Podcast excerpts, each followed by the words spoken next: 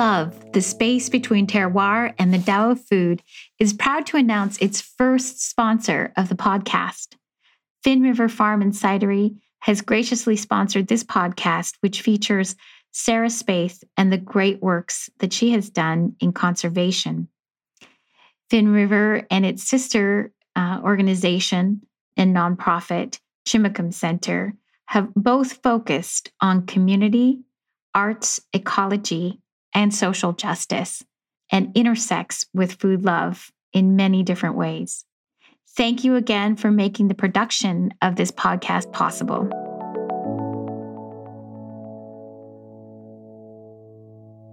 This is Food Love, the space between terroir and the Tao of food. Today's guest is Sarah Spaeth of the Jefferson Land Trust in Port Townsend, Washington. I've been trying to get this interview for a long time with Sarah. She's she's super busy. There isn't any there's not a time when she's not doing something to to sort of in my mind save the earth, um, but also to preserve what's best and most beautiful about the community in which we live in the natural world. Um, my son, for example, was just at the Illahee Preserve and watching the salmon run and I really want to thank you first, just that he had that experience because it wouldn't be possible without the Jefferson Land Trust. Um, and I first met you, Sarah, by phone, right? Yes. Yep. Mm-hmm. And it was Christy Kistler who put us together. She said, Rafina, if you're really interested in uh, preserving land for agrarian use or getting involved in some of these things uh, with your legal background, then you need to know Sarah. And so the first time we spoke, I think we talked for about an hour and a half. I think that's true. yeah, because because you're phenomenal. And um and what we talked about was a whole range of things because you really know how to get these really massive land transactions done in a way that um, preserves the most essential things about environmental protection, really. That's a huge deal. Mm. Um, do you want to talk to us a little bit about your relationship to this place? Like, how did you pick this place?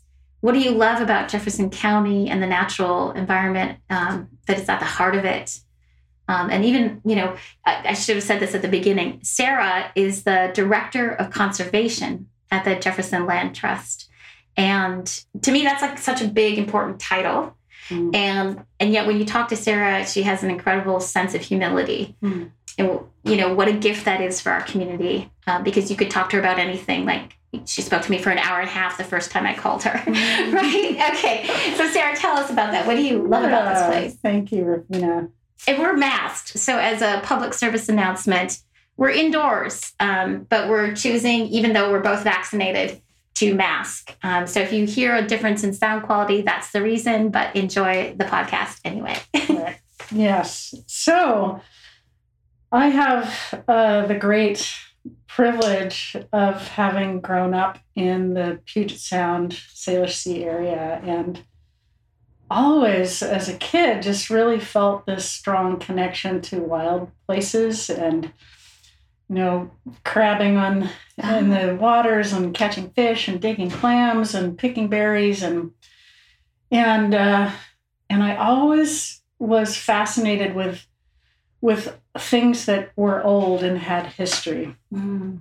And I always wanted to homestead. I kind of had wished that I could homestead somewhere. And so when I finally, you know, I moved away from home, I spent a little stint down in the Bay Area. But when I came back, I was really ready to find a place. And I had remembered coming to Port Townsend when I was just a little one and had reconnected with some friends here. And so I was drawn to the Olympic Peninsula because not only did it have the beaches and the marine environment that, that I'd studied in college and but the mountains were there and and then just all of this amazing history. And so I spent time here in my early 20s. And then when I met my husband, he was living here.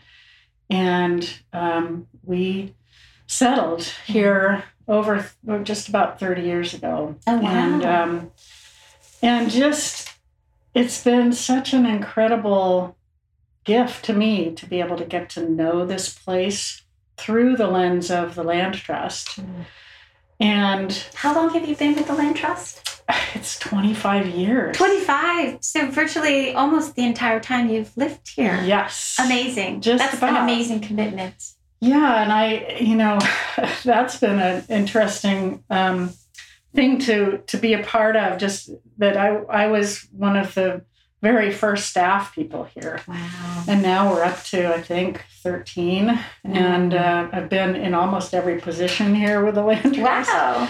And really am happy to be no longer the executive director, but doing the the conservation work, which is the nearest and dearest to my heart, because it gives me this connection to place not only through the landscapes but through the people who live here mm, and nice. it's it's just been powerful and we just have such a rich landscape mm-hmm. that it always inspires me in so many ways so Oh, that's, that's why I'm happy to be here. That's awesome, mm-hmm. and it's it's really lovely to hear. As a member of the community, um, recognizing, like just constantly reading about the different projects that are going on. It's um, such fast progress, you mm-hmm. know, and it's so progressive. I think, and, and people might not really know that much about land trusts. Um, when I was younger, I was in Wisconsin, and my father and I worked with the Ozaukee Land Trust um, because there was a parcel of land next to where we lived, and it was several acres um, but it belonged to the Ojibwa tribe, and we are we are broadcasting from what I would say is the the sacred land of um, the Jamestown S'Klallam tribe and uh, Coast Salish peoples. So so there's a lot that we learn from caring about our environment, caring about the the land itself um, that follows hopefully in a respectful way um, the traditions of the people who came before us. And so the land trust basically helps make sure that when the land gets transferred, there's well, why don't you explain like how you hold the public in mind, you know, and how you balance in this conservation work the human impact of access to certain places that are environmentally important with the idea that you're really trying to you know preserve those spaces um, so that they're here long into the future right past our own existence on the planet right? Exactly. Yeah. So the land trust has several tools in our toolbox that we use to preserve land in perpetuity mm-hmm. really and those include owning land and also working with private landowners to preserve conservation values on land that they continue to own and continue to be able to transfer on to the next generation of owners. And in each of those situations, we're really trying to understand what are the unique features of that land, what are the conservation values that are important to protect for future generations, um, whether it's future generations of people or the wildlife brethren that we share this landscape mm-hmm. with. And so, um, what we're looking for is does this land really benefit from being protected for no human or little human use because mm-hmm. it's a mm-hmm. rich wildlife habitat area? Mm-hmm. And in those cases, the land trust would probably acquire it and then um, make sure that the, the access to it is controlled. Mm-hmm. But we also own land that we call ambassador lands, like the Illahee Preserve, okay. where you took your son yeah. to see the spawning salmon. I just went last week you too, did. and it's so wonderful to see the summer chum returning and and digging their redds and mm-hmm. just I love hearing the sound of them come mm-hmm. up the river doing their their sacred dance. Right, right. So in that case, we invite the public to mm-hmm. come and see this incredible event that takes place or enjoy the forests there. And we have ambassador lands throughout East Jefferson County where we invite the public. We also own land where it's really sensitive habitat. We we know that there are bear and cougar and Mm. migrating elk that use them, and, and in that case, we would control the access more. On the lands where we hold conservation easements and they're still privately held, really what we're protecting on those cases is, you know, fragmentation and conversion um, to uses that might be detrimental to the conservation values of the property. And there's public good to that, whether it's Mhm. water quality or wildlife corridors or protecting soil Mm. for future agricultural use. And so those goals of, of the conservation values, preserving those conservation values, um, the tools are really unique to the individual land. Mm. So I hope maybe I've Yeah, no. I think that's a good sort of broad, you know, kind of paintbrush over all the things that you've been doing to kind of show us that picture of the breadth of the work. I mean, because that is it is a lot that you're doing, and I I'm always fascinated by when you're in this work, you have to have a certain amount of, I would say, like natural science background, right, to be able to kind of determine what these conservation values should be because the, the land is dynamic right? And even like the the water levels are dynamic in these different places because um, i know that out in Chimacum valley there are definitely farmers who talk about challenges with water. And to me when i hear about that like i would not the the, the land trust that i worked with in wisconsin did not go into that depth of work i would say you know where you're watching the water you're watching the soil you're watching the um, animals and the habitats um, and you're you're really kind of you're not trying to control things but you're really trying to foster like the best natural environment really on some level. So when i think about that i you know i wonder what what background did you have? Did you just learn this all on your own or how did you seek out the knowledge to kind of know that you could because you're leading people Mm. to embrace the same values in your outreach in your position right? So how did you learn that for yourself Well, there's actually no training to become a land conservation okay all right practitioner. yeah Um, I think we all, you know, in this field, we all come from really unique backgrounds. Okay. And my background had been in marine biology and Mm-hmm. um, coastal resources, Mhm. and and then I had also done my master's work in public access to the Mm. shoreline. okay So I had that background, and then I heard about this concept called a land trust, and I really had never heard about it before I moved to Port Townsend, and and um, and so it's really been on the job training Okay. in what what does a conservation value look like, and how do we how do we evaluate each land for the conservation values that it has, but also for that human intersection. Mhm. And when we expanded our mission from just being, um, you know, a land trust that focused on wildlife habitat, which so many land trusts in the earlier years did and continue to, but many land trusts across the nation have also expanded their mission to include working lands, whether mm-hmm, it's working mm-hmm. agricultural lands or Mhm. working mm-hmm. forest lands. And in those cases, you know, how do we how do we find that balance? How can we make sure that the human uses are consistent with the conservation values of the land too? And and so you know that the understanding of the conservation values is really something that um, it's not just me it's it's this whole collective group in the in the land trust and even the landowners it's like well what do you Mhm. what do you see on the land and then it also involves our partner organizations like the north olympic salmon coalition Mm. or the northwest watershed institute or department of fish and wildlife like what what do you know about this land are there Mhm.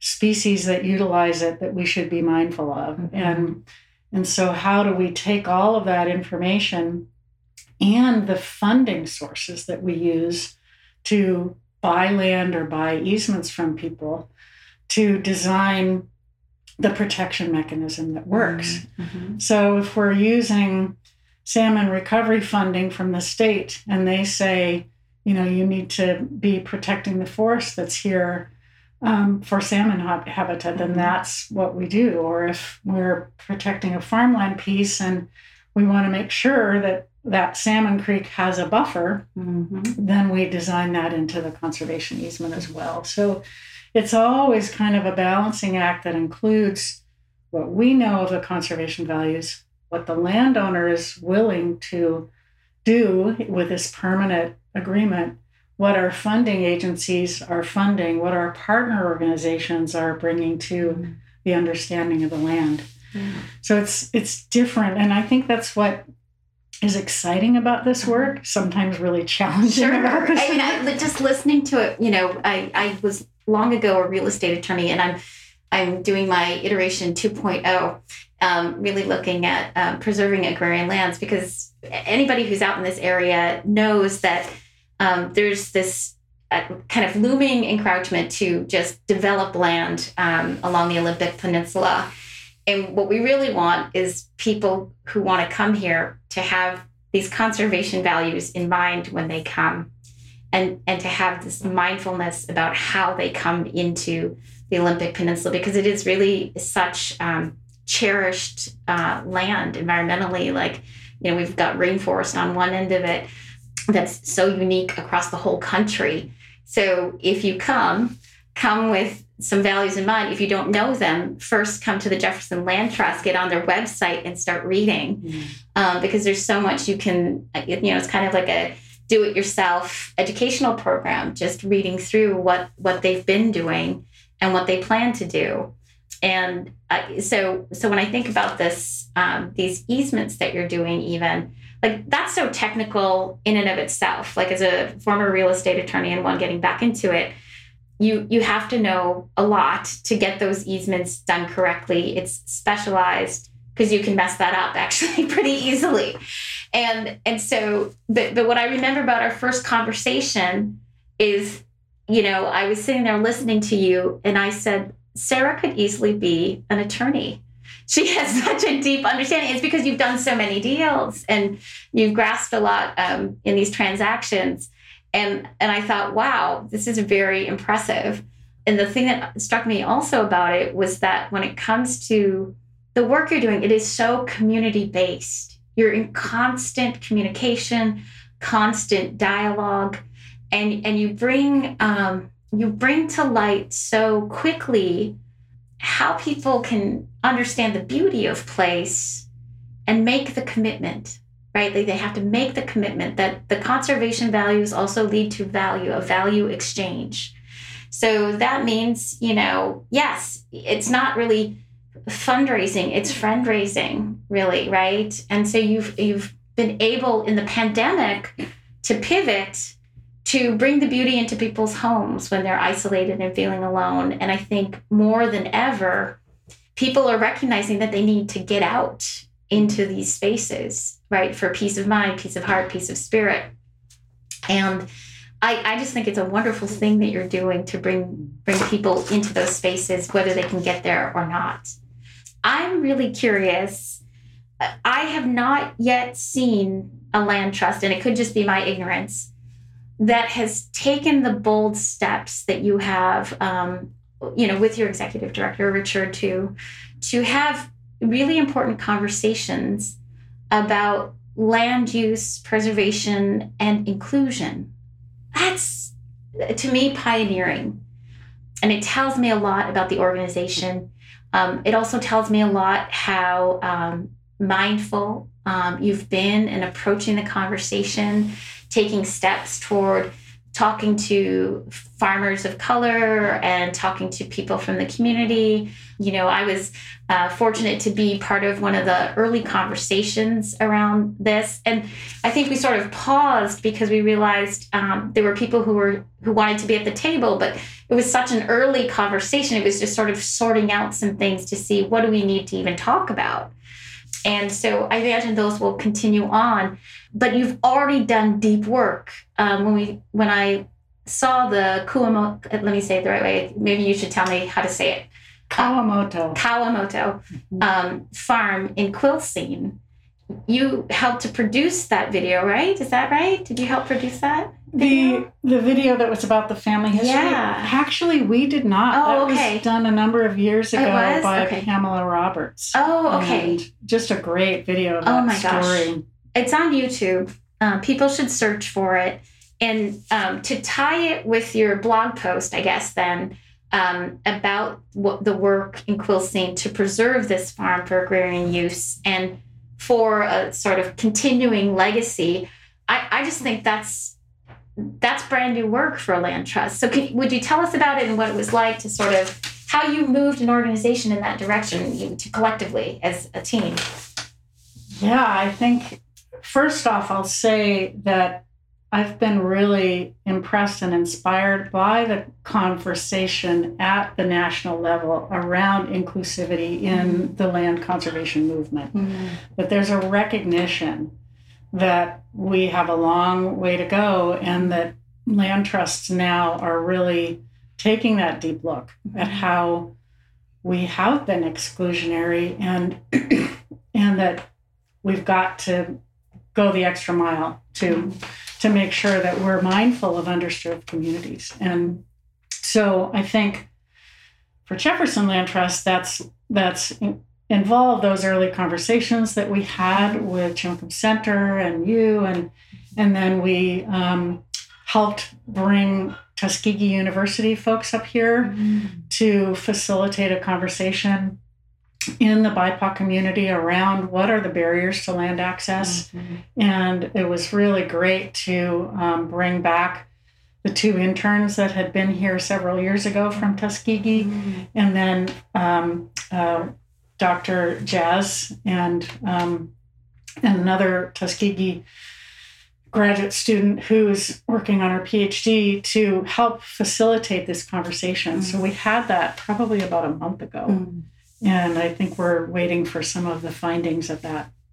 How that effort is played out with regard to the Kawamoto farm is that we're working with our Landworks collaborative partners, uh, Jefferson Landworks Collaborative, including WSU Cooperative Extension, North Olympic Development Council, the Food Co op, the Conservation District, Wow. Craft 3. All of those partners are committed to the triple bottom line around agricultural lands, not only preserving them, but seeing that they're productive and that we have the markets and the social capital to support the the really important local food movement that we have going on here. Mhm. And so in the And past, let's stop for a second Sure. because we haven't, for the people who haven't seen the video and don't know about the farm, um, the family itself um, had um, family members, the parents, interned um, as part of the Japanese internment. Um, and it's tragic. It's a tragic story. Um, and yet, in terms of community, their dairy farm um, they left in the hands of their neighbors. And I, uh, what I understood from the um, from the video was that they were coming from Sequim and they stayed there. Is that right? The neighbors. The neighbors, or I so I've heard two different things. Well, maybe I'll go back and watch it. But Yeah. again, I know that the neighbors in the Lake Leland area, which is where the farm is, mhm, we're also really looking out for them. them, yeah, okay. Yeah. So But but that's a lot to take over a whole dairy farm and wait for people to be able to return in such a painful time in history and in this local area to recognize that if you were here on the Olympic Peninsula, there's almost not a single part of land that you could see that hasn't been touched by some level of racial erasure mm, that's huge, right? And I think one of the most important things that you're doing is holding space for that conversation to kind of shine a light there and to re examine what can be done now. So to be able to be looking uh, for, for someone to own it who maybe would have a tie to um, the culture, the heritage of the family, and also that agrarian commitment right that's such a huge commitment and but to to have even spotted that as something worthy of doing worthy of putting funds behind it's really commendable. You just you know can't say enough about it. Yeah, thank you. I, I think that it's a it's an honor to work with Margie Kawamoto, who's the family member who still lives there, and she's kept the family history alive and has been really committed to working with the land trust Mm-hmm. and our landworks partners and so now we're in this process of um, we've put out this opportunity Mm-hmm. and encouraged people from underserved communities to apply Mm-hmm. and today we're going to be sending out um, the full application process to the many many people that have submitted a letter of interest for this Oh, fabulous. and then we have a really diverse selection committee that will be weighing and ranking all of these applications to find the next future buyer of the farm, which will not only um, the land trust and partners have reserved the right to have an interpretive display on the farm that tells the history of the land and, Mhm. and of the Japanese American family Mm-hmm. and but we also will have conservation easements that will protect the farm for farming and for forestry. Right, and that's a delicate balance. It is a especially with balance. dairy because dairy farms in fact produce a lot of methane right? And and a number of things about how the waters run like the groundwater right? Yeah, Can you talk a little bit it- about that? Well, it hasn't been a dairy for a long time. oh okay. So it may not be It may in not that tradition once it okay Right. that's good to know too. It more recently has been um, for cattle and for hay production. okay But you know, it remains to be seen what the future landowner will want to do with the property. And it's um, you know, it's got some challenges. It's an old farm that has has some need for improvements. Mhm. So we, we know that Mhm. it will be a unique person or par- parties Mhm. to take it over and bring it back to life. But we're excited and we're also really, um, I think the Landworks partners really feel committed to this process of really broadcasting the opportunity far and wide and making sure that we got it out. We actually had it, the application translated into Japanese and into Spanish. Wow. And and we really have encouraged applicants from diverse backgrounds to apply. So yeah. Yeah i i think that's amazing. And um, i'll have to talk more with you about that later because Mm. that process is important. Um, wow so so tell me maybe let's let's talk a little bit more about um, maybe numbers how how much property in total like if you know land mass has the land trust been able to preserve to date well we like to say that we've helped protect Mhm. over 17,000 acres Wow. in, in Jefferson County and I actually think that it could be more because of partnerships that we ah sure have helped with. So, um, but that includes we hold conservation easements on I think 66 lands now, so Okay. with multiple private landowners. Mhm. And then we own about 700 acres of preserves, and um, we're really excited about working with the community to preserve Chimacum Ridge, which Mm. will eventually, hopefully at the end of 2023, become the Chimacum Ridge Community Forest. oh beautiful And that's another 853 acres. Mm. And that is probably the biggest project that I will work on in Okay. my Yeah, yeah. my career with the Sure. land trust Yeah, and that's a big also one that we're just really wanting to engage all of our community in helping us envision what it will be like and how do we make it in an accessible place and project for all so Mhm. we're we're very excited about that project and we've already got a lot of great public um, community members and, and organizations involved in in helping us with that project so far. So That's amazing. It's just it really phenomenal. Um, the the the amount, you know, like it's just that's never letting up in my mind. Like there's probably you're, you know, I can imagine in some ways it might feel like a constant state of triage with the complexity of it things. truly is. Like the other project that we've had going on for so long is the Quimper Wildlife Corridor project Mm. of Cappy's Woods. And Yeah, it's beautiful there. we, we just in the last two weeks um, have protected an additional 24 acres, which is Wow. big. So is that about expanding uh, the space when you say that you've you kind of you've hit a new milestone with it, or is it doing something with those lands well, and it's, it's actually acquiring more okay. puzzle pieces in this bigger project area. Okay. And this this project was what I was hired for originally back in Oh, 1996. Wow. wow. And it's so funny because, you know, early on, we sent out letters to everybody who owned small little parcels in this area of Port Townsend that had been platted back in the Uh-huh. 1880s into 50 by 100 foot lots. Oh wow. And and so just today I had someone drop off a purchase and sale agreement for a property that I remember writing a letter to them in 1996. Wow. And just wow. now they're finally ready to sell. So wow, that's an amazing. So, so I think that's a testament to how people evolve, Mhm. right? Mhm. Um, like, and and how you've maintained relationship. Mhm.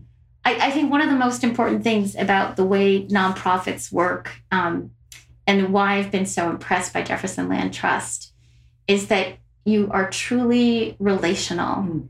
in the way that you bring people into your community. It's not transactional. It's not that you talked to them in 1996 and you forgot about them because they didn't cough up any land. It's it's that you recognize that you you probably had shared values because they wouldn't have bought the property if they didn't appreciate something about that land and that space. And that that nexus of connection binds you, right? That you don't forget that that person's important because on some level, every landowner you meet is also a land steward, Yes. right? And then how do they evolve? Um, but by being in relationship, you can help each other, right? You educate each other about the things you cherish.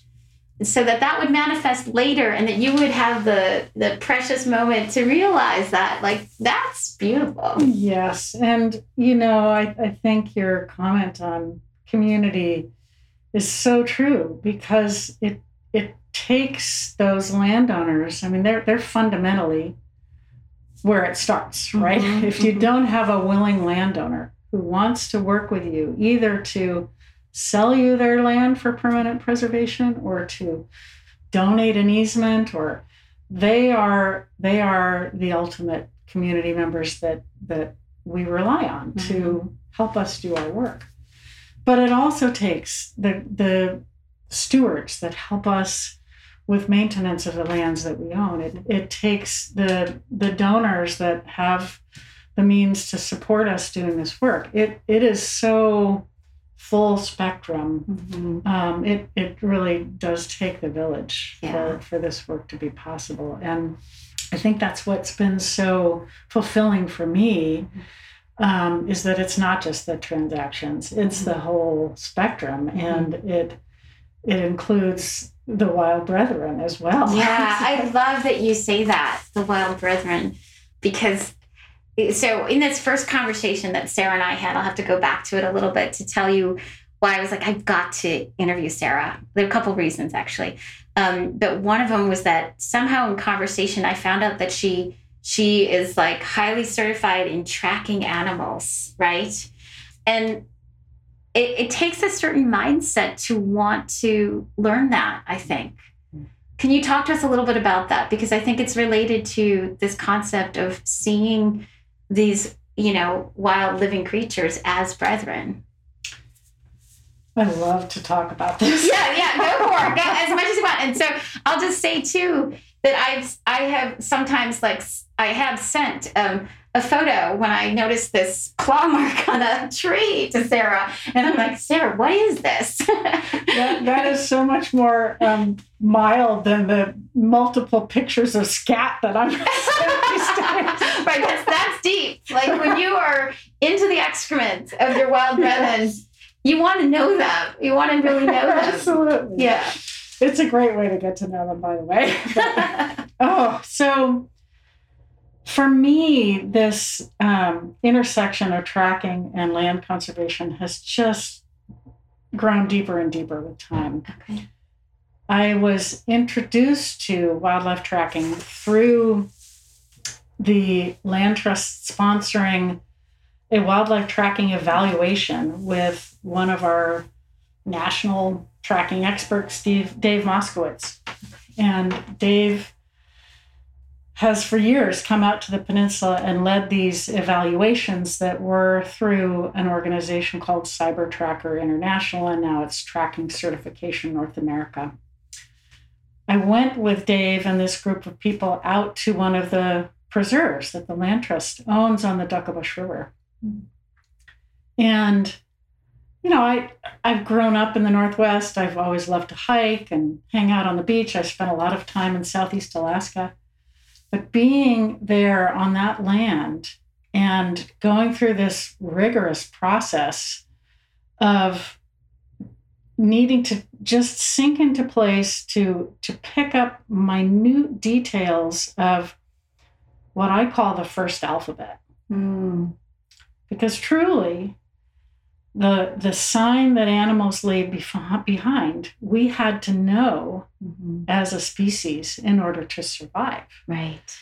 And so, you know, whether it's a track in the mud or whether it's a nibble on a tree or a scratch mark Mhm. on a trunk, all those signs can tell you who's using the land. And so for me, it was like having this eye opening experience. Mhm. And I was blown away. I was just like, oh, you know, intellectually, I've known that I'm protecting these lands for all the animals that Department of Fish and Wildlife have told me live here. Mhm. But I didn't really know until I started on this journey of learning how to read that alphabet. And so now, um, you know, I I actually have really so enjoyed being able to um, viscerally follow the elk Ooh. that that spend time on the Duckabush Preserve. And then last summer, I hiked all the way up into the upper watershed oh, wow. of the Duckabush, okay. up into the headwaters in La Crosse Basin. And there was the elk herd that I know I've seen their beds and I've seen Oh, their wow. signs on our preserve. Wow. And there were eight black bears up there feeding on black bears. And I'm sure that the bear sign that I've seen down on the Duckabush, in that Duckabush lower area, are some of those same bears that I was seeing up there. And just to have that that specific information from seeing the track, but the ecological tracking perspective mm. of what's the animal behavior? What are they doing when they're here in the winter and up high in the watershed in the summer? And why do they go back and forth? And it's just, it's so enriched my my life, but my uh, appreciation for the work that I've been able to do Mhm. through the land trust and um, and now also through this whole tracking community because I can kind of bring the conservation perspective Mhm. to the tracking classes that I'm helping teach. That's amazing. That's amazing because uh, you know, just you telling me that story, my my mind is connecting these dots because I had interviewed um, Jessica Plumb, who you know was like the big reveal. She started talking about the salmon forests and how, you know, the makeup of our trees in these forests is salmon matter, right? Um, brought to it by um, brought to the forest by uh, the bears and and things like that. But when you start to think about how much mileage or how much territory these different animals actually use, right? Like they have their own super highways, right? But the more we infringe upon space, the, the more we make their world smaller. And that will also change behaviors, right? So so what you're telling me, like to have to know this about place, like right now my brain is firing and it's saying, oh, it makes me even more upset that when I go into these spaces and I take like a day hike or something with my family and I see all this litter in places, like it's actually painful. It's painful to see because, you know, I could speak to it. And my, my son, we took this cross country trip RVing and we're RVing because we want to be closer to spaces like this. But his idea for the trip was we should really pick up litter everywhere we go. And I was like, yes, you know, we should do that. Like everyone should do that because it doesn't, you know, we're it's it's one thing to get the legal protection and it's another thing to get the people to preserve the land. But there's also this fundamental easy step that everybody can take. Like when you go to a space, you take that day hike, pick up the trash, right? It's not a hard thing. But but we know that the bears can't pick up the trash. The elk can't pick up the trash. So, you know, caring for them as though they are brethren really relates to how we come into spaces with them, whether they're there or not there, because it's still part of their home. Yes. And and I think you've really touched on something that I so appreciate from Robin Wall Kimmerer's book, Braiding Sweetgrass, oh, is yeah, this yeah, yeah, concept of reciprocity. Mm-hmm. You know, how do we just integrate that into our life? How do we give back to what's being given to us? Mm-hmm. And that we all have whatever small role we can play Mm-hmm. and understand that um, we are a part of the landscape. Mm-hmm. We've always been a part of the landscape. Right, But right. how do we how do we nurture place? Mm-hmm. And um, I think that we can all do some part. Yeah. We, we can all play some role in that. Absolutely, absolutely. I know that we had this remarkable moment on the Dungeness River. We went hiking and um, we were sitting there, and some of those stones, the way the water laps up on them, they almost look like the the big rocks in or boulders, I guess, in Seikyu. And it must just be the way the water hits. Um, but we were standing there and had such peace in this moment with the you know sky being blue and the water looking almost teal. And these butterflies there were two different varieties of butterflies by the water. And one of them actually alighted on my partner's hand. And i was like wow this is this is so disney without disney. And like and then i thought to myself people don't know like what does that mean for you when there's enough peace in you and your surroundings that a butterfly feels safe to land on your hand. Mm. And not just that but my my partner then handed this butterfly to my son and the butterfly sat on his finger. That was remarkable. And and i thought wow. And for me watching this happen you know it was a moment without phones which was beautiful in and of itself. And i i'm a big problem when it comes to phones in our family and trying to capture these moments i was not like that before necessarily but but when I realized how we need to slow ourselves down and take that time to be in nature, it actually is so restorative.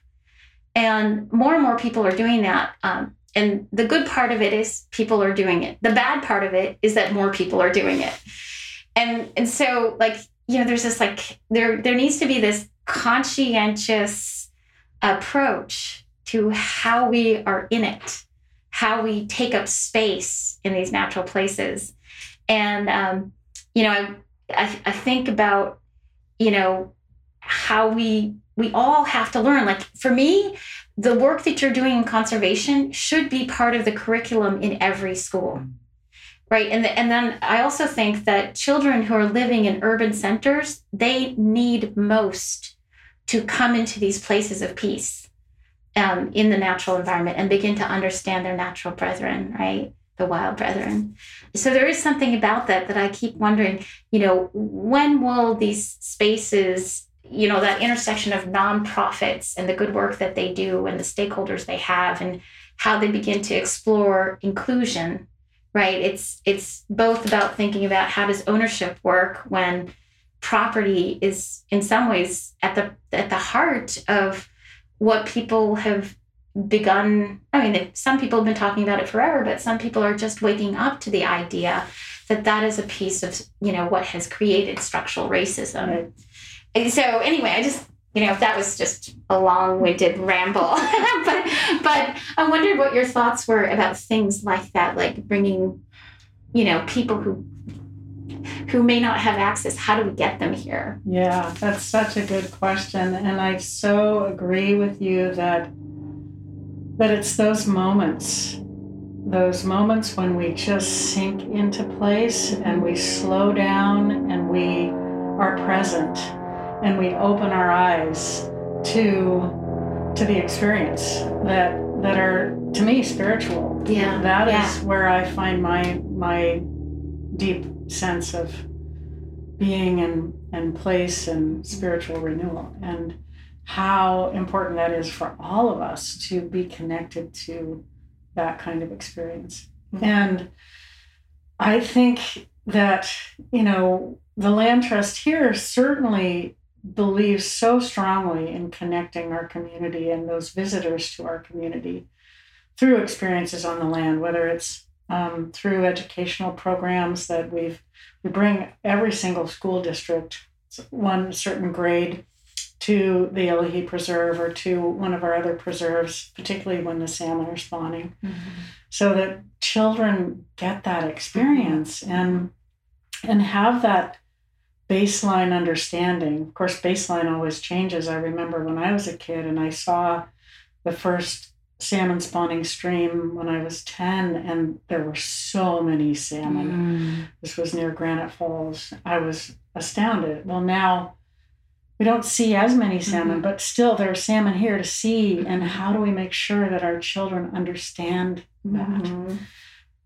And how do we how do we make welcome these spaces for people that don't live here? And I think that is the challenge of the time. It's yeah. like what are, what are the barriers that are preventing mm-hmm. those kids from Seattle getting here? Right. And certainly, you know, we we welcome all, but mm-hmm. but I think we're still trying to figure out how do we how do we overcome some of those barriers that aren't in our faces right. like right and some of which it's very difficult to do something about unless you have the gift that you have which is partnering mm-hmm. right like you've already partnered in this space but then what does it mean to partner later? But you can't do that until you know you've got your your project list. I mean it's it's a lot but those those types of um, challenges are ones where you know the collective has to come together so that no one organization is holding all of it i think um, because it's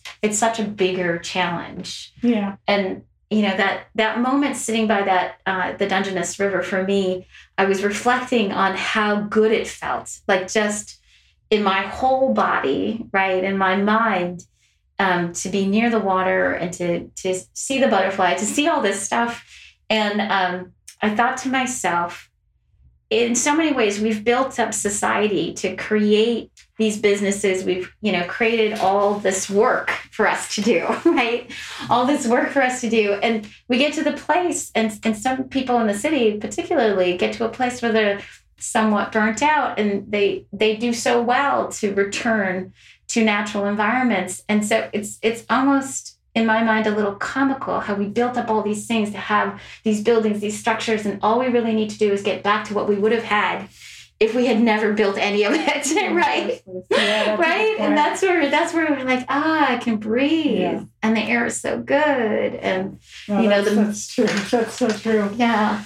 And you know, just reflecting on this a little further, I think it starts by demonstrating that we are welcoming. Mm-hmm. So even if we haven't specifically connected with an organization or or specific people in an urban area, I think I think if we can demonstrate that that community forest that we're creating on Chimacum Ridge in 2023 has engaged our broader community here and and really demonstrated that we want this to be a place for all. Hopefully, that starts to just trickle out, mm-hmm. and and that while some of those barriers for diverse community members may have been very fundamental, like is it a safe place for me to go? Mm-hmm. That by demonstrating that we want to make it a safe place for everyone to go that that will that message will get out yeah yeah i think that's really important and and even as you develop those things you know i think about um, the the the chimacum peoples who are still around um, who who voice you know their concern and, and sometimes their anger that people say the chimacum peoples aren't here anymore it's not true. Mm-hmm. Those are sensitive things that I think um, you know, we would all do well to begin to understand more deeply because, you know, making progress, sometimes it will feel like making two steps forward and you make two steps back because you have to make space for the the growth part, right? Where you have these harder conversations and what will that look like? So know? true. Yeah. Yeah. Yeah. Well that that's really I'm excited about that and I'll definitely be be following that and I hope everybody else follows it too, right? Because that's a big lift. Yeah, It's a big lift. It's a big lift. So let me see here. Let's talk about oh yeah, how hard it is to start a farm in Mm. Chimacum Valley and why that is when it when it comes to water usage. And then maybe what advice would you give to a new farmer in that area? Yeah, well, I think there are a lot of challenges starting a new farm in Chimacum. And I think number one, even before water, is avail- availability of land. Yeah, that too. That, you know, it's just really hard to even hear of land that's coming up for sale. Mhm. But we're seeing such a dramatic increase in property values these Mhm. days that, you know, it's happening everywhere. And I think it's happening here because of climate refugees Mhm. and also because of COVID, Mm-hmm. um, just the um, flight from urban areas and areas that are, are experiencing greater climate challenges. Mhm. And so those are some barriers that are really tough to overcome. And, you know, some of the tools that the Land Trust has with farmland preservation funding have been able to help in the past. And it gets harder when they're smaller pieces of land that already have zoning for just one house Mhm.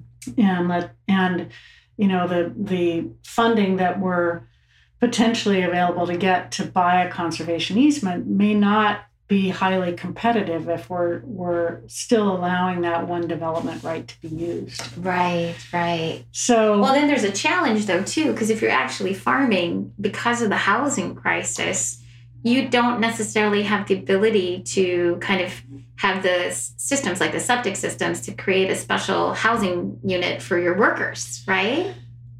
Yeah, I mean, that farm worker housing is um, obviously a really big thing these days too. And so, you know, what is what is farm worker housing under state law is something that people need to understand. And I don't even fully understand what's allowable yeah. under state law. But you're right. I mean, what if if you have a standard development right under county code? What sort of additional capacity can you provide for farm worker housing? So, all that said is that sometimes our tools that we wish could be available to help with access to land aren't always available, just given the specific zoning or Mhm. the the um, the threat, etc. So, I'd say that, that that's where it can be challenging and frustrating for us Mhm. because we aren't necessarily able to help. Mhm. I think some of the other challenges, though, are water. Mhm. And you brought that up because it's a very real concern in, in some of our watersheds more than others. Okay.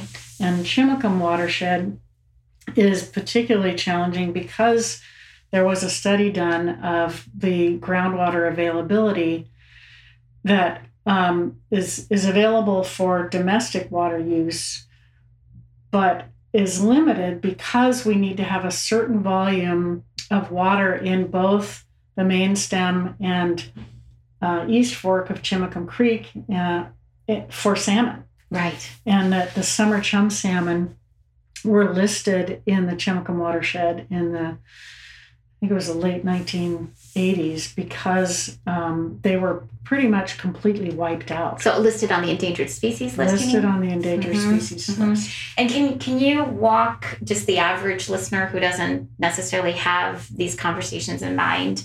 What does it mean? Like the groundwater has to be a certain level in order for the water in the creek to be a certain level for them to be able to swim and breed. Is that that Yes, talking about? in order for them to be able to have enough water to spawn and survive. okay? And so, actually, Chimacum Creek has a number of salmonid species, the main ones being summer chum, fall chum, and coho salmon. There's also cutthroat, I think. And the summer chum are the ones that spawn in the lower reaches of the creek, and they depend on water quality and water quantity and temperature. They need cool, all salmonids need cool water. Mm.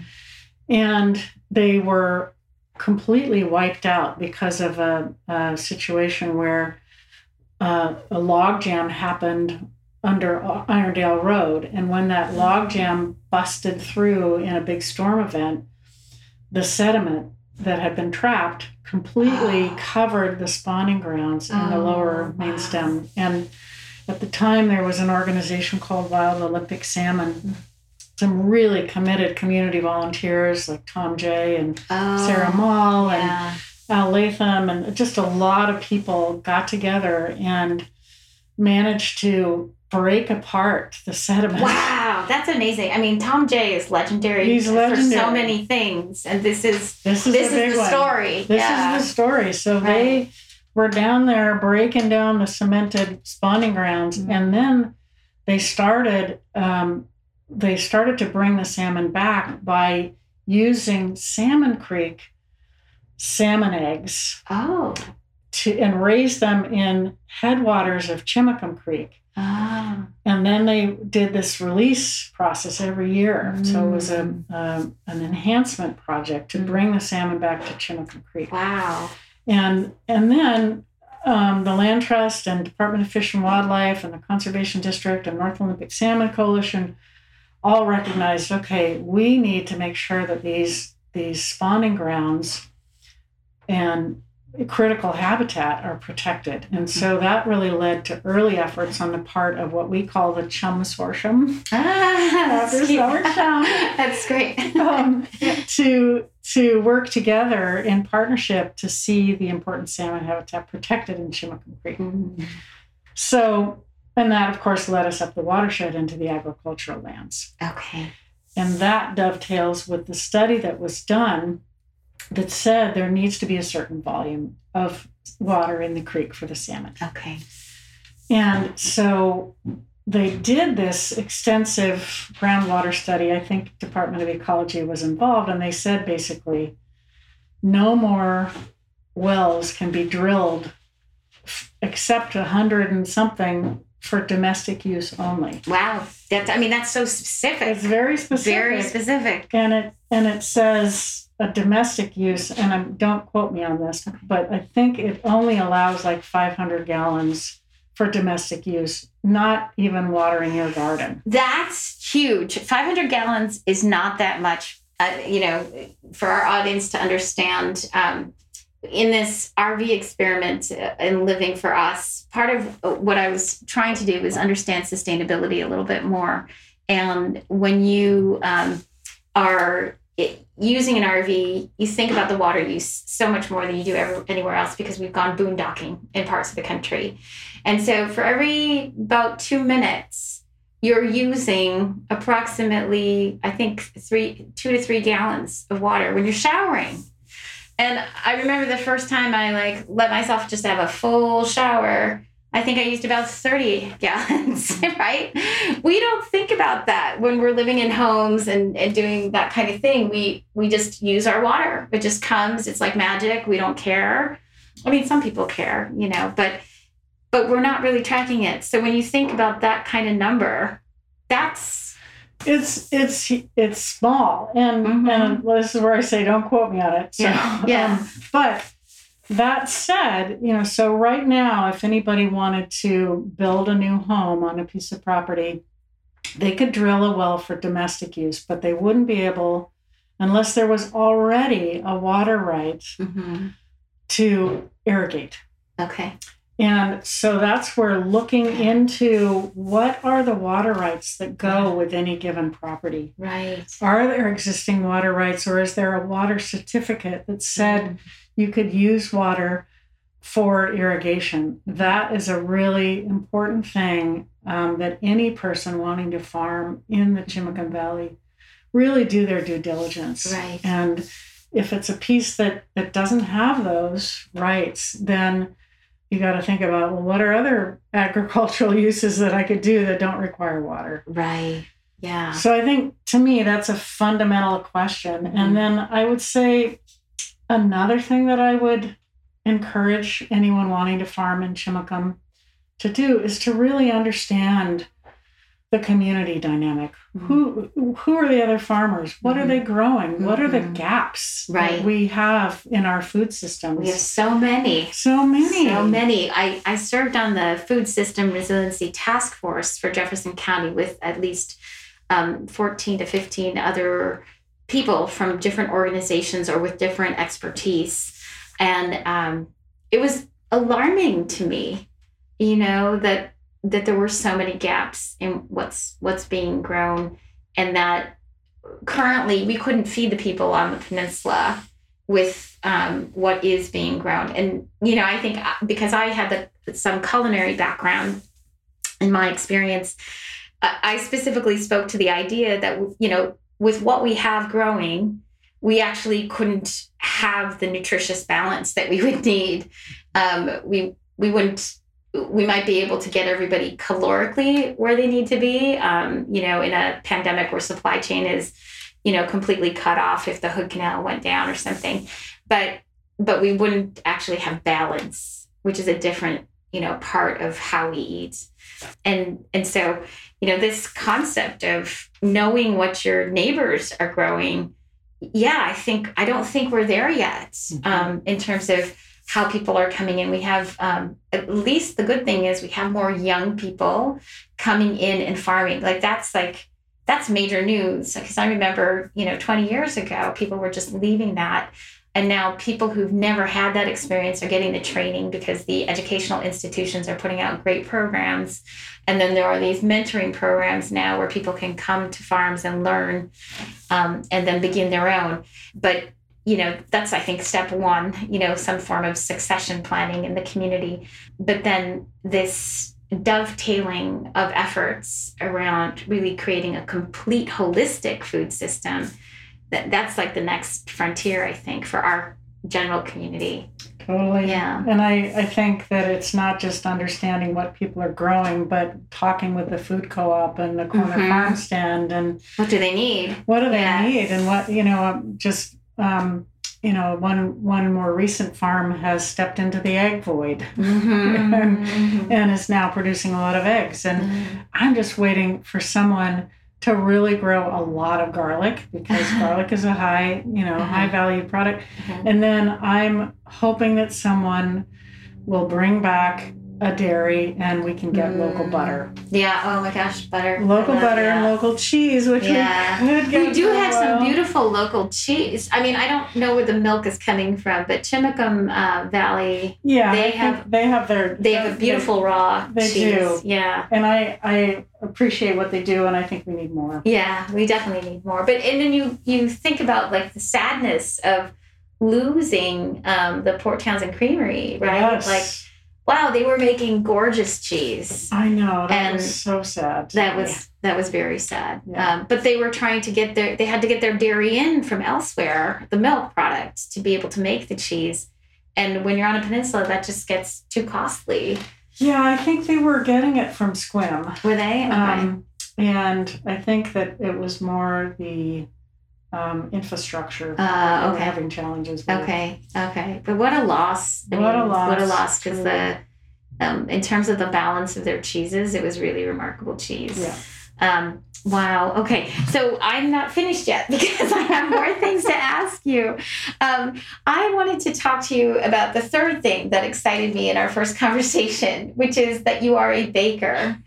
And and so just before we started this conversation, we were talking about kouign-amann, um, which is a French pastry that can only sing in your mouth if it is balanced appropriately. And Sarah, why don't you tell tell them what you said about? We were just talking about kouign-amann that you can you can buy in different places, um, but I heard her critique of the difference between how she makes kouign-amann and how somebody else makes kouign-amann, um, and, and not in any kind of affronting way, but just in in the vein of being more like a chef, Mm. um, more like a chef. So tell tell tell people what you said about it. Uh, well, first off, kouign-amann speaks to me because it is the pastry that has the highest butter fat content. that's right. That's right. any. I know. It's just like yeah, pouring fat into your mouth. yes, it's so delicious. But the other thing that I love about it is that it has a salty sweet balance that is really difficult to get just right. Yes. And the the um, it's a laminated dough like a croissant dough, Uh-huh. and and it it's just to give a little bit further Yeah, experience. yeah, the right. That's you have to understand it, and you can see a picture of it on. Well, I think it's just the bottoms. No, no, I have the tops on there. Um, on the website, you can look for the picture of Queen that my my partner made, which we also talked about at this moment. Yeah. So imagine um, a croissant though that that has been layered with this salty sugar mix, and then the the salty sugar mix is also on the exterior of the pastry. And when the pastry bakes, that salty sugary mix caramelizes. Mm-hmm. So you get this crispy exterior, and then you can peel it like a croissant, and it's buttery and soft on the inside and has this perfect salty sweet mix. Except for when the perfect salty sweet mix isn't perfect. It's too sweet. It's too sweet. because because the, our our palate like if we were to say there's an american palate it's it's gone in the direction of excess sugar and and so it's hard to reclaim that right from the average bake shop um, Yes. because they they they have so many people in in bake shops and kitchens have never experienced the the height of that balance that you're talking about because with all that butter you- you're getting umami you're getting sweet you're getting salty you're hitting and triggering all the buttons that make your neurons pop Absolutely. and and so what what happens when you get one that is too sweet is it doesn't fire on all cylinders yeah. and so you're you're if you know what one tastes like that has that balance you're left a little deflated am i right You're Like- totally right. You yeah it. yeah, Yes. yeah. And I said, you would like the Queen that my, my partner makes Yeah. because they're really fabulous. And that the there's also like a little, when you think about ratios, the croissant has that outer edge with the, the highest caramelization and the flakiness. The, the Queen takes that outer layer and multiplies it by at least six, Yes. right? Yes. so, so if you like that outer part, it's about the ratio of that crispy caramelized part to the soft interior. oh, yes. And and this is why you love it. Like I I really hadn't eaten them when I was younger. In fact, in culinary school, we never made them in culinary Mm. school. I, am not too sure why, like why they wouldn't have taught that to us. But I guess maybe because croissants sell Right. better, faster. People are more familiar with them. But I think if you truly love laminated doughs, where you end up as a baker is you will bake these. Am I right? Absolutely. Yeah. Okay. Good. Yeah. Yeah. Well, okay. So, so then the next the next question I have for you is when I think about the podcast, I'm always saying, you know, the subversive idea um, behind the podcast. It's not really that subversive, but the idea that we could have world peace through food in a podcast, right? And and everybody's gonna laugh the first time they hear that. And yet, at the same time, if you agree to be on the podcast, some part of you kind of buys in, right? That that if we have this holistic energy and approach to the right balance, e- even like the right balance to how much meat we're eating, right? Because that's that has its own environmental impact. But this idea that if we can teach our children, can we teach adults, um, you know, something different about how we relate to food, right? Or how we prepare food, or um, some aspect about it. Anything. And I've, I've had people, you know, say the recipe I would contribute it in is to hug a tree, you know, and give a curriculum, a lesson plan on hugging a tree. I've had other people give specific recipes on, on quiche or um, you know, Aaron Stark just gave one on on uh, berry salsa, really Mm. tapping into the Pacific Northwest Mm. abundance with berries. What lesson or uh, recipe would you contribute into this new home economics Mm. for schools? Well, I think one of the reasons that I was excited about participating in this podcast with you is because I so fundamentally believe in the connection between the bounty of the land, Mm. the foods that we appreciate, and particularly the incredible bounty that we have here in the Pacific Northwest, Mm. and and how important it is to have the landscape that grows these foods. Yeah, yeah, yeah. And I just, you know, I, I just think back on on my childhood experiences of digging clams and harvesting crab and Mm. and how formative that was for me and, Mhm, and having my first garden at age 11 and Oh, and still to this day most of the food that we eat comes from our garden and Ah, including our chickens or you know the or from someone else's garden um, because I, I firmly believe that I want to know exactly where my food comes from. mm, mhm. And so I buy a lamb every year from Solstice Farm, and I Oh, bought beautiful. pork from our pork producers and beef from local folks, and and and then grow a lot of our own vegetables. And this year, Mhm. I've been training the wild trailing blackberries on my garden fence, Oh, nice. And I harvested over five gallons. Oh my gosh, that's Of the trailing blackberries. Wow, beautiful. and and just to see them thriving Uh-huh. and know that they to me are the crown jewel of Uh-huh. the berries locally Yeah, they are. and so i also believe in nurturing my family through nurturing with food so Mhm. and i've held that for a long time and owned a bakery and nurtured community through that Ah, I didn't even know that. Gosh, there's so much. You are like as magical as a croissant with all the layers. It's crazy. uh, well we used to make 300 croissants every day in my bakery so near and dear to Oh my my heart gosh. Yeah, and that there is a whole different story about the bakery because my very dearest childhood friend and I started our baking career when we were 14 together. Oh my gosh. And then we each ended up owning our own bakeries. Mine was down in California and hers was up on Lopez Island. Oh, and it's still there. Oh my gosh. What's Holly, the name of Holly it? B's Bakery. Holly B's Bakery. We're giving you a plug. If you're on Lopez Island, go find Holly B's Bakery. Holly doesn't own it any longer, Oh, but they kept the traditions. And Nice. I worked for her for years after I sold mine. Oh wow. and she had started to have kids. She had a son, and two years later had twin sons. Oh my gosh. who were my godsons, and I was there for their birth. And then. I had a son Uh-huh. and twin sons two years Oh later. my goodness. And so our children are godbrothers, and Oh. Holly and I are still very dear to each other. Oh, that's amazing. Anyway, where was I going with that? I know, Um, but that oh, speaks to me of food love just right there. Food love right there, and and then cooking on boats in Alaska for people, Wow. nurturing people Mhm. through food of place Mhm. is so important to me. Mhm. And so I, it, it just really, I love that connection that you've Mhm. made through this podcast. Oh, thank you so much. yeah. I'm honored that you would even say that thank because you. you Well, have so much that rides behind making a statement like that. Thank well, and I think where I was going with that um, is that, um, you know, the health of my family has been really important. And I've had a couple of my family members have had some pretty severe health challenges Mhm. over the last few years. And so I've been trying to support them through food. Mhm. And one of the things is that um, there's no sugar and that there's Ah. no grain except for oats. Okay. okay. So yeah. this recipe Uh-huh. that I would share would be um, pie that's made with oats and nuts Nice. and dates and butter and honey. Ooh. And then the filling is honey and half of the berries are cooked and half of them are uncooked. Beautiful. And there's a little bit of gelatin in there to help Okay. firm it up. Okay.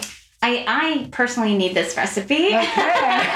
because we are moving towards no sugar, um, refined sugar. Yeah. Um, and I have um, started to stock my pantry with some date sugar and other things. Yeah. And already we have like a banana bread recipe that's just with dates that are rehydrated instead. And that's that's a winner winner chicken dinner kind of recipe. Yeah. So yes, so if we could get that recipe to loaded, please, and um, and even if you have a picture of it uh, somewhere, then Okay. that helps people.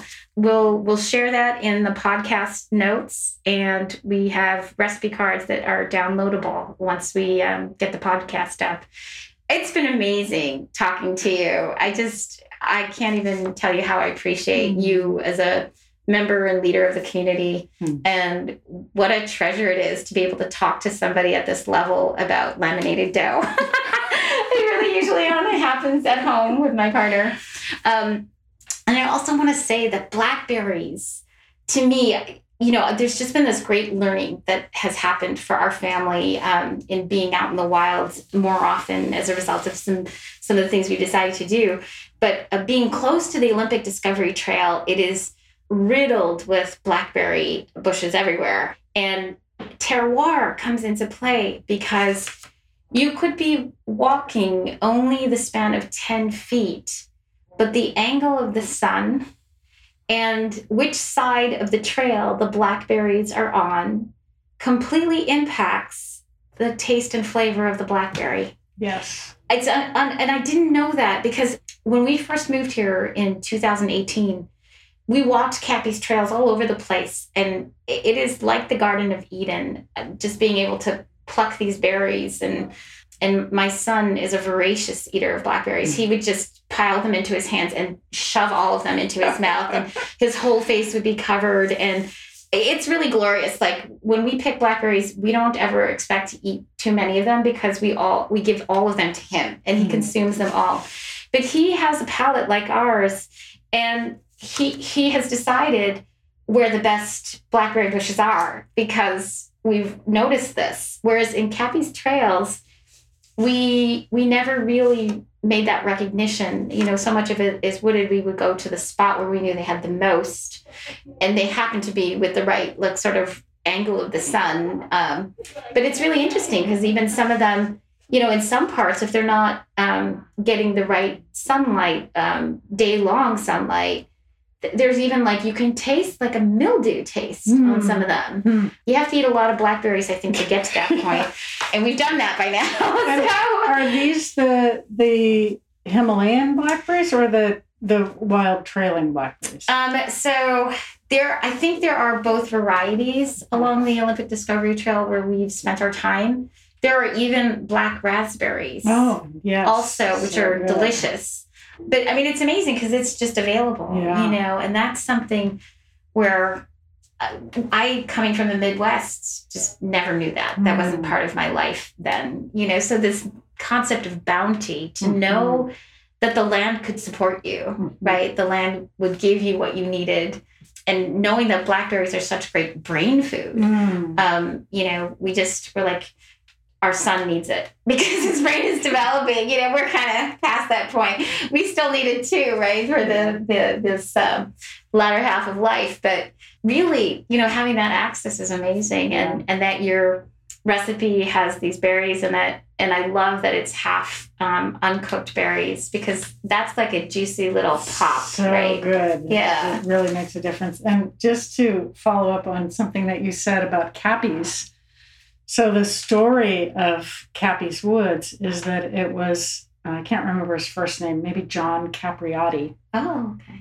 who lived right near 49th and Hendricks.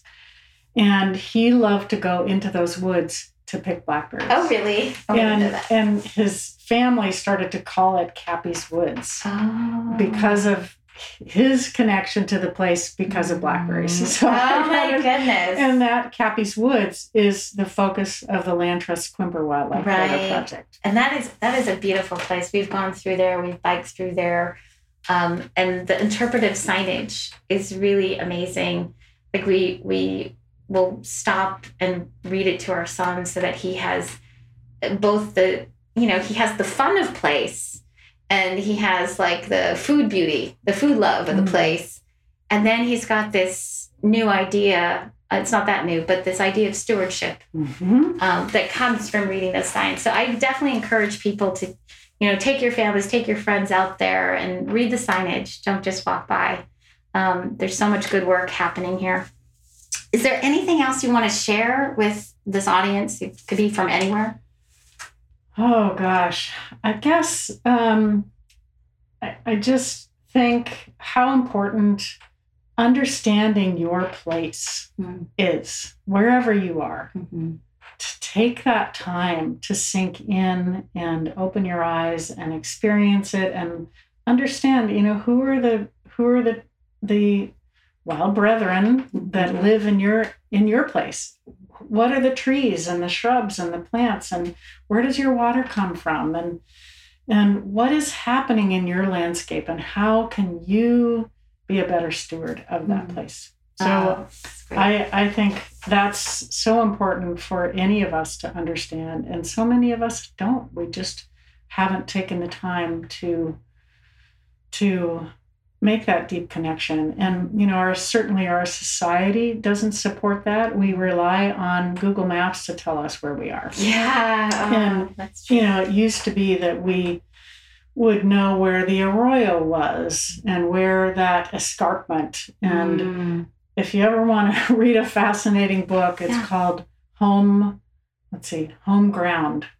Barry Lopez has collected all of these words that we are losing Oh, that describe place. Oh my gosh! Yeah. And that as we, you know, rely more on Google Maps, we Mhm. don't need to have that reference to place. It's Mm. where's the nearest Walmart, not where is that landscape feature. that almost hurts, right? yeah. Yeah, so I just really encourage everyone to to understand where they live Mhm. and how they can how they can be a good steward and practice that reciprocity. Yeah, yeah, that's really about forging that real relationship, right? That authentic relationship with place. Mhm.